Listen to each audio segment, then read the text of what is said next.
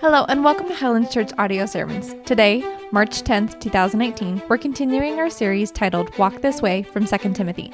Today's sermon, Wrong Love, is going to be taught to us by Pastor Bob Wade from 2 Timothy chapter 3, verses 1 through 9. We hope you enjoy. You, however, have followed my teaching, my conduct, my aim in life, my faith, my patience, my love, my steadfastness. Thank you so much for the family that you have given to us. Why is Dad giving that guy a blanket? Hold the door for Grandma, Jack. Thank you. I got you. I got you. We thank you for the privilege that we have of serving you and to be disciples. I'm so sorry, baby girl. Let's try again, okay? Go ahead and ease it forward. It's okay.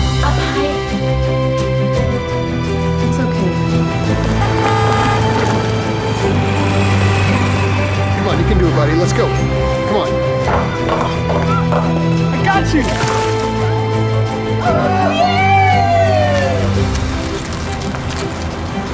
Good job.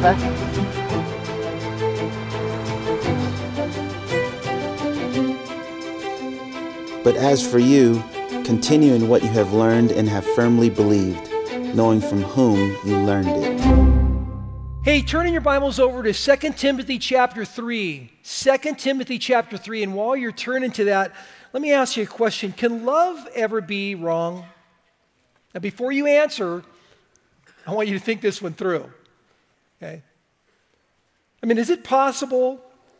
Because I think a lot of people would, you know, immediately say, "No, I don't think love's ever wrong. Love is the answer, and love is what it's all about." But my question is, what if you love the wrong things? I mean, what if your priorities love wise are completely skewed and they're just out of order completely? Is it possible? See, I think that's the issue here that we're going to be looking at this morning in 2 Timothy chapter 3. There were people there in the church, in the church community in Ephesus, which is the church that Timothy pastored, that Paul was writing to him there.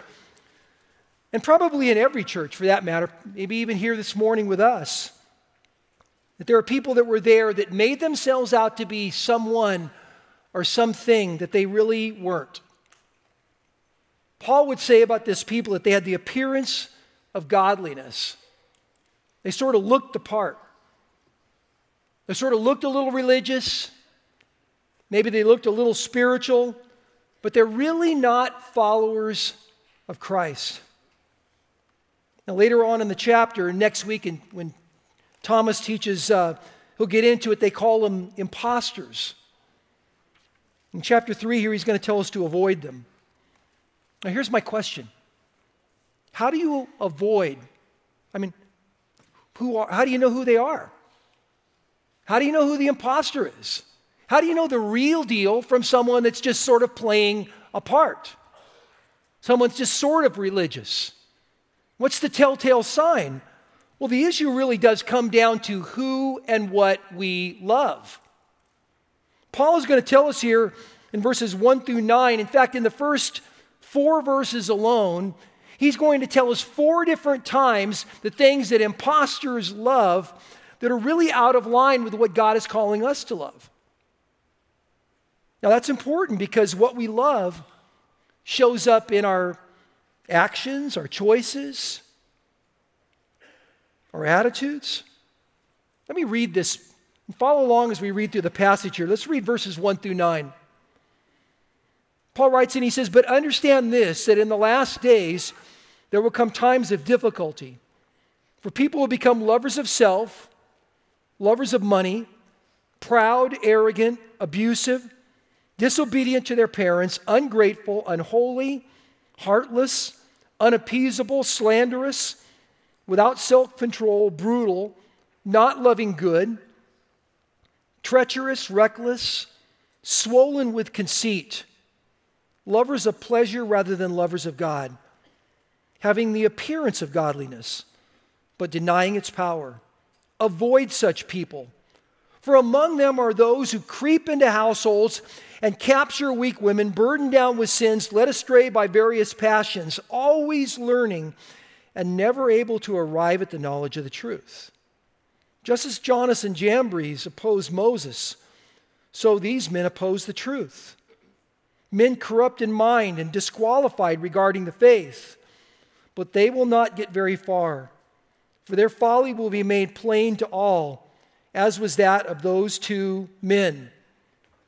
Now, Paul starts off talking here in verse 1 and he uses a term that's really familiar to a lot of people. He says the last days. Uh, most Christians, when they hear a term like that or see a term like that, immediately think last days, oh, they're talking about the future. They're talking about when Jesus is going to, you know, come back and how bad the world's going to be, and you know, the world's going to become this really selfish, you know, place. It's really preoccupied with self and more violent, and uh, you know, and all these different things that kind of go with that whole thought. But the phrase here in verse one, "the last days," isn't about the future. It's actually in the present tense.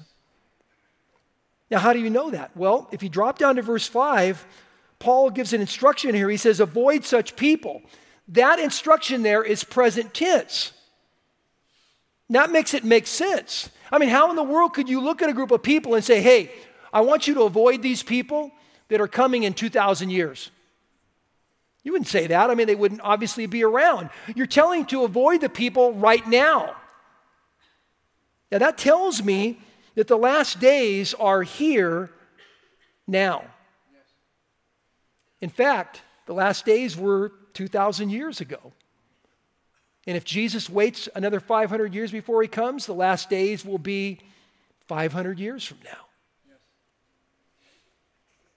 It's always been like that. The Bible, anytime it talks about the last days, really is talking about any time that takes place between Jesus' ascension and his return. Jesus' ascension, uh, that's just a religious kind of word. Jesus' ascension is when in Acts chapter 1, after he'd gone to the cross, come off the cross, and now he's, you know, walking around talking and teaching people. It's that time when he goes up to be with the Father. He literally goes up into heaven. That was his ascension. So anytime between that moment which was a couple of thousand years ago, and his return, which we have no idea when that will be, is considered the last days because God always wants us to think that he could come back at any possible moment. The problem is we don't know when he's coming. Now, I will tell you this if you want to go on the internet, I'm pretty sure that somebody will tell you when exactly he's coming. Okay? Here's the thing Jesus himself said that that's not possible. In Matthew chapter 24, verse 36, he said these words But concerning that day and hour, no one knows, not even the angels of heaven, nor the Son, but the Father only. So we're not to be consumed with that. We're to be consumed with living this life that God has put us in right now. Which brings us back to the issue of these people in Ephesus and really in every single church. Do we really love what is most important? That's the first issue we're going to get to here in this passage. In chapter 3, here in the first five verses, this group of people have their loves the wrong way, or they love the wrong things. Look what he says here in verse 1. But understand this that in the last days, there, these, these will come times of difficulty for people who become lovers of self Paul says that the work of the church is going to become very difficult. And he tells us why. Because the problem with the church is it's going to be loaded with that time of people that will just love themselves more than any other thing there is. Now, he goes on to talk about four different things there. Verse 2, he says they're going to love themselves. Then he says they love money. Verse 3 he says they don't love good. Verse 4 he says they love pleasure rather than they love God. But it all starts off with self love. Now I know exactly what I'm getting into, the hornet's nest here, as I begin to bring this all up. Because the idea of self love is a hot buzz item right now. I mean, people say things like, well, listen, shouldn't I love me first? Because how could I possibly love other people if I don't love me first? Or I just need to love me because my capacity to love me makes it possible for me to love other people. Or if I just love me, everything will take care of itself. That sounds good, but I don't find any biblical support for that.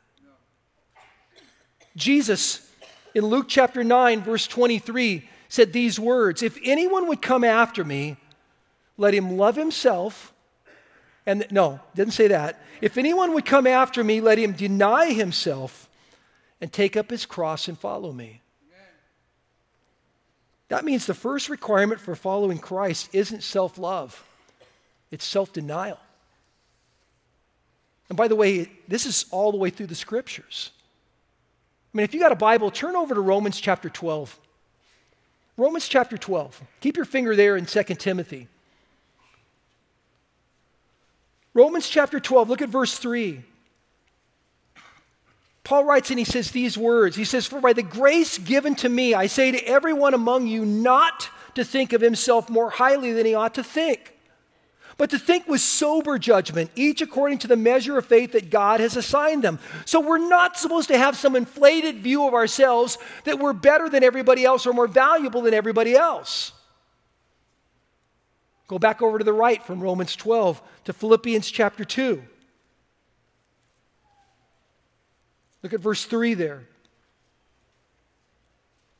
Verse 3 tells us do nothing from selfish ambition or conceit, but in humility count others as more significant than yourself. The point I'm trying to make here is there are no verses in the Bible that tell us to love ourselves any more than we already do. Now, I want to be clear here because I do not want you to leave here going, oh, well, Bob says we shouldn't love ourselves. No, I'm not saying that. I'm not saying you should hate yourself in any possible way. I, how could you possibly hate what Jesus died to save? What I'm trying to say is, I think there's a given in the Bible that we already love ourselves. I mean, think about it. In Matthew or Mark chapter 12, Jesus is writing, he says, Love your neighbor as you love yourself. Kind of a given, right? Paul in Ephesians chapter 5, when he's describing the relationship between husband and wife, stops off and he says these words in verse 29. He says, No one ever hated his own flesh, but he nourishes it. So it's, it's kind of a given here that we actually do love ourselves, but we've slipped into a part into society today where loving ourselves has taken priority over loving God. And it's not supposed to be like that. I mean, if you're, you know, familiar with the athletic, you know, kind of talk, we're probably third on the love depth chart. I mean, when I come to faith in Jesus Christ, my love for Christ should take priority over everything. It shouldn't even be close. But then I follow that because Jesus, you know, said, hey, what is the great and foremost commandment? Love God with all your heart, your mind, soul, your strength. But the second is like the first love your neighbor as you love yourself. So there's a sense that I'm supposed to love God first, and then I'm supposed to love other people, and then I follow with me. If you want to know an easy way to think it through, think of the word joy Jesus, others, and you. That's the plan that God has for my life. Whenever a church or a life and person gets out of alignment and those things get the wrong place, the church and the people begin to fail. See, the problem here is there's so many people, though, that think that order ought to be reversed around. Well, I think it should be like, you know, Jesus and me, you know, kind of together. That was the problem here in the church in Ephesus. You see, the reason why this all matters is because what we love the most affects how we live, Amen. how I treat other people. I mean, if I really truly love myself, it's going to start showing up in my choices. It's going to, to show up in, in, in service opportunities. Because sometimes people come along and say, Yeah, I want to serve, but you know, I, I, I serve and I think other people should serve me a little bit. You know, a, a servant of Christ never says that. No. They just serve. Because they're really not out to serve all these people, they're out really to serve the Lord.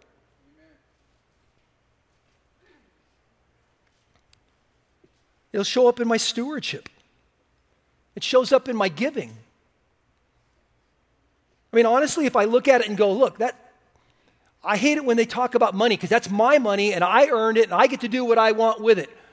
Uh, trust me, Jesus is not at the top of your list. Because when Jesus comes to the top of my list, I begin to realize that's God's. I get to steward it. That's it. I get to be blessed by it, but it's still His.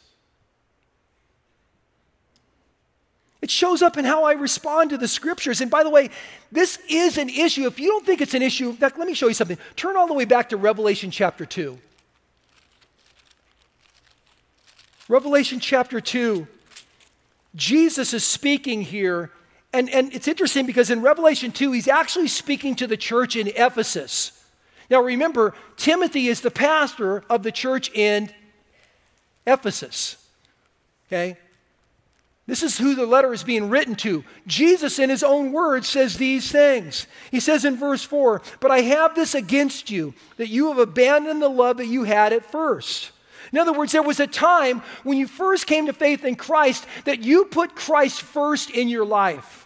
But somehow or other, you've succeeded in business or you've done this, and now you put you into first place in your life. Not supposed to be like that. I want you to go back when, I want you to go back to your first love. I want you to go back to putting me on the throne. So Jesus even calls out their love problems. But Paul keeps going here back to 2 Timothy chapter 3 because he says not only these people lovers of self, but they're lovers of money. Now here's the question, is money bad? No. Money's not bad, it's just a thing. What's bad though is according to 1 Timothy 6 verse 10 is the love of money. You see, the love of money is the root of all sorts of evils. Well, like what? Well, the love of money inherently pushes me to think of myself first. The love of money makes you know, tithing difficult because it's mine. He keeps going here. The third one there is in verse 3. He says they're not loving good. I mean, I was trying to think what exactly would that be? And the only thing I can really think of is you ever met someone that just doesn't seem to love sweet, wholesome things? I mean, to, I, I got to be honest with you, I'm probably a nerd here, but you ever see like couples that are like in their 80s and they're walking along and they're holding hands? You know, doing this whole bit. I mean, there's something, if that doesn't like hit your heart, I mean, there's something probably a little bit wrong with you. I'm probably to get emails for that. I'm sorry. The fourth one here, though, he says that talking about their wrong loves is in verse 4. He says they're lovers of pleasure rather than lovers of God. See, the problem here is that pleasures begin to take priority over doing the right things, over ministry. The problem is we're completely missing out. King David in, in Psalm 16, verse 11, realized that true pleasures lie with the Lord. That when I really you know, come to faith in Christ and walk with Him, I really begin to experience the things that are amazing and wonderful. David said this He says, To make known to me the path of life, in your, in your presence there is fullness of joy, and at your right hand are pleasures forever. Look, we're making a mistake if we put all of our, our, our value into seeking pleasures in this life when I could have pleasures forever. If my affections are wrong, if my priority list, love wise, is wrong, it will follow that it shows up in my actions and my responses. And so between verses 2 and 5 back in 2 Timothy 3, you gives 18 different characteristics of people that are doing it wrong. He starts off there, obviously, with saying their love of self, they have a love of money, but then in verse 2, he says they become proud and they become arrogant. That means they're thinking way too highly of themselves. They become abusive, it says. You know, abusive people are users, they use other people for their pleasures, they're selfish. They're disobedient to parent, it says. They, there's a lack of thankfulness and struggling with authority. They're ungrateful. Instead of being thankful to God, we think that we've earned everything and it's ours. We're unholy. We fail to recognize who God really is and what He's done in our lives. They're heartless, it says. They seem to have no love for others. They're unappeasable. Nothing seems to satisfy them. They're slanderous. They have the ability to speak evil and really wound somebody. They're without self control. They do whatever they please. They're brutal. They're not loving good. They have no heart for the good works of the Lord. Man, when, when, when Grant and Christiane and got up here and talked about their, their ministry in India, if that doesn't rock your heart a little bit, something's wrong. They're treacherous. Treacherous means they're deceptive, they're untrustworthy, they're reckless, they're without thought of the consequence. Somehow they think they get away with it all. Folks, we don't get away with anything like that. Psalm 139 tells us that God knows every single one of my thoughts. Psalm 6 or Proverbs 16, 2 tells us that God knows our motives.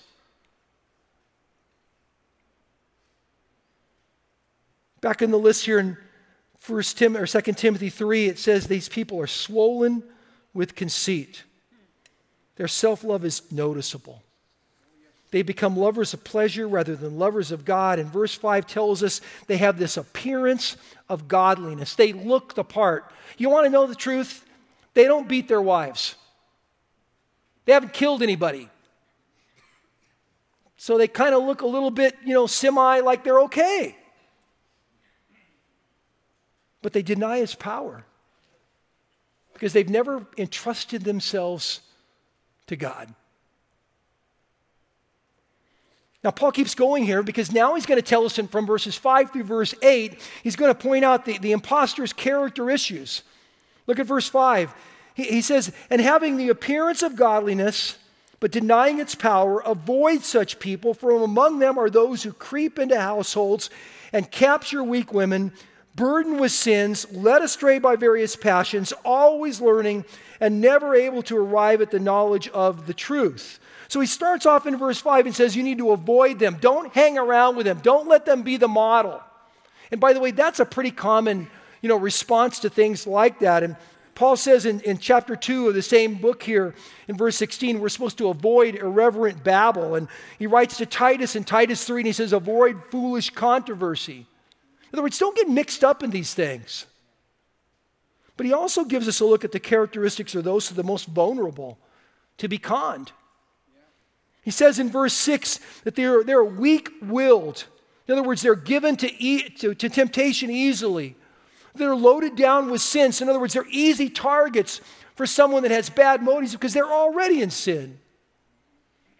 They're swayed by various passions. In other words, they're controlled by their desires. Verse 7 says they're always learning. In other words, there's something religiously curious about them. It's like they keep thinking there's something out there, one more thing I need to know to figure this whole thing out. The problem is they're never able to come to the knowledge of the truth. And the reason why they don't do that is because the truth requires faith. You cannot arrive at the truth all by knowledge. Somewhere along the line, you've got to stop and go, I believe.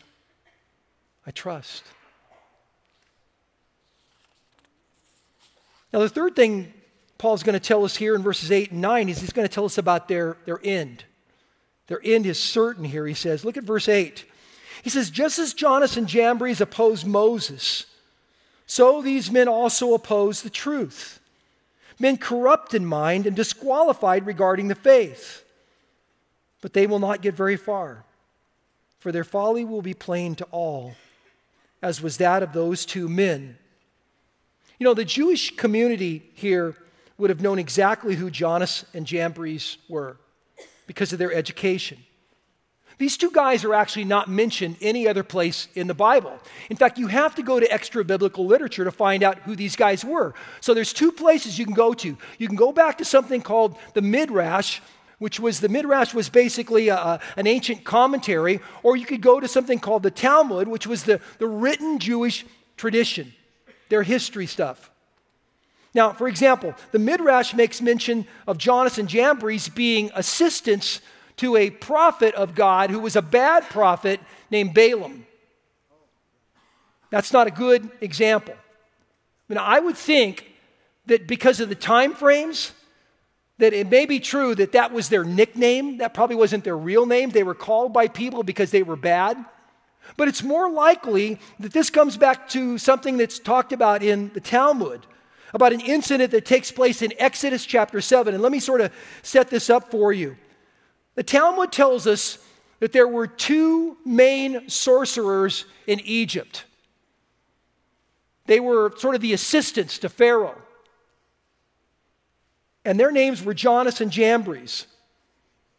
Now, the story is that in Exodus chapter 7, Moses has been told by God, You're supposed to go to Pharaoh, and I want you to tell him to let my people go. And of course, you remember the story.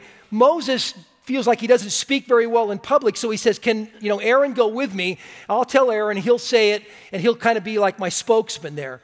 And God says, okay, you know, finally lets him do that. And so they go, they stand before Pharaoh, they get this audience before Pharaoh, and they said, you know, let my people go. And Pharaoh's like, why should I let them go? And Moses tells Aaron, take my staff and throw it down. And he throws it. You see the Ten Commandments? Yes.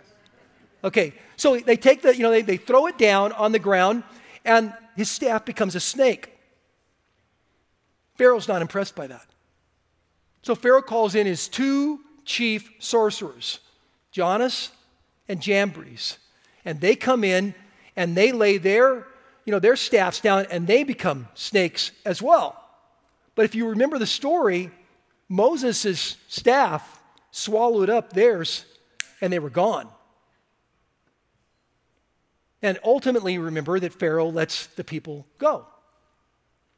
Well, history tells us that these guys were so interested in what Moses had done, that miraculous power of God, that they literally were trying to imitate the things of God. If he can put a snake down, I can put a snake down. They were so excited that when the children of Israel were actually let go, that they followed them out. They went with them. They crossed the Red Sea to, together when it, when it opened up. And later on, you know, when Moses was up on the mountain for that long period of time, that the people became restless, that they came alongside of others and they stirred up the crowd to get Aaron to fabricate a golden calf. And and Jambres were there help, you know, making that golden calf.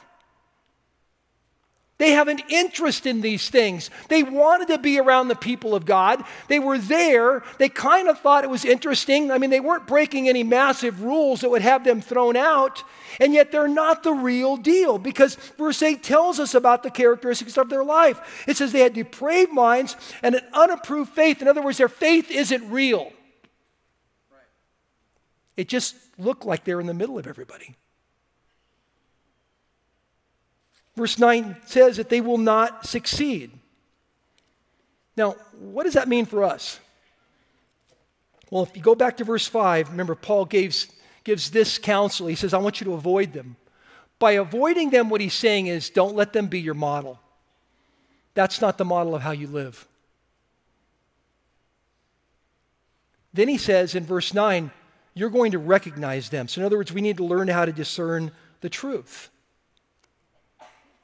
So, what about us, 2,000 years later? It's really important that you and I, when we read a passage like that, that we stop and do a little personal heart check. If the problem was these guys in, in Scripture here loved themselves first, and then loved money, and then loved, didn't love the good things but instead loved pleasures rather than love God, we need to start and do a little bit of a personal check and say, is that me too? I mean, is this the vibe that I give off? That I love me more than I love God? Because that can't possibly be pleasing to the Lord. In any way, shape, or form, it's not pleasing. Do I love God first? Or do I love myself first? Do I love money? Have I made it something it's not supposed to be? Do I love pleasures more than I love God? I mean, do I have a stewardship issue in my life? This is a place for each one of us to stop and take a look at our lives. Would you pray with me for a moment? I'd like you to take a moment right where you're at and just evaluate you for a minute. What's true about you? Is it clear and obvious that you've given your heart to the Lord, that you love Him the most? Or does it look like to those around you that you love you the most? Because that needs to change. Father, I pray that you would work in a very powerful way in our lives to help us to be rightly convicted about where our love, where our affections really lie. Lord, you've not called us to love ourselves first and foremost. You've called us to love you. And you've called us to love others. Lord, if that's not true about us, would you convict us of it? Would you challenge us? Would you help us to change? Lord, our faith is, is centered on you. It's not centered on us. Lord, we want to walk with you. We want to love you the most. Father, move in the hearts, each of our hearts, Lord, to put you on the throne of our lives, Lord, in Jesus' name. This week, you're going to give a testimony.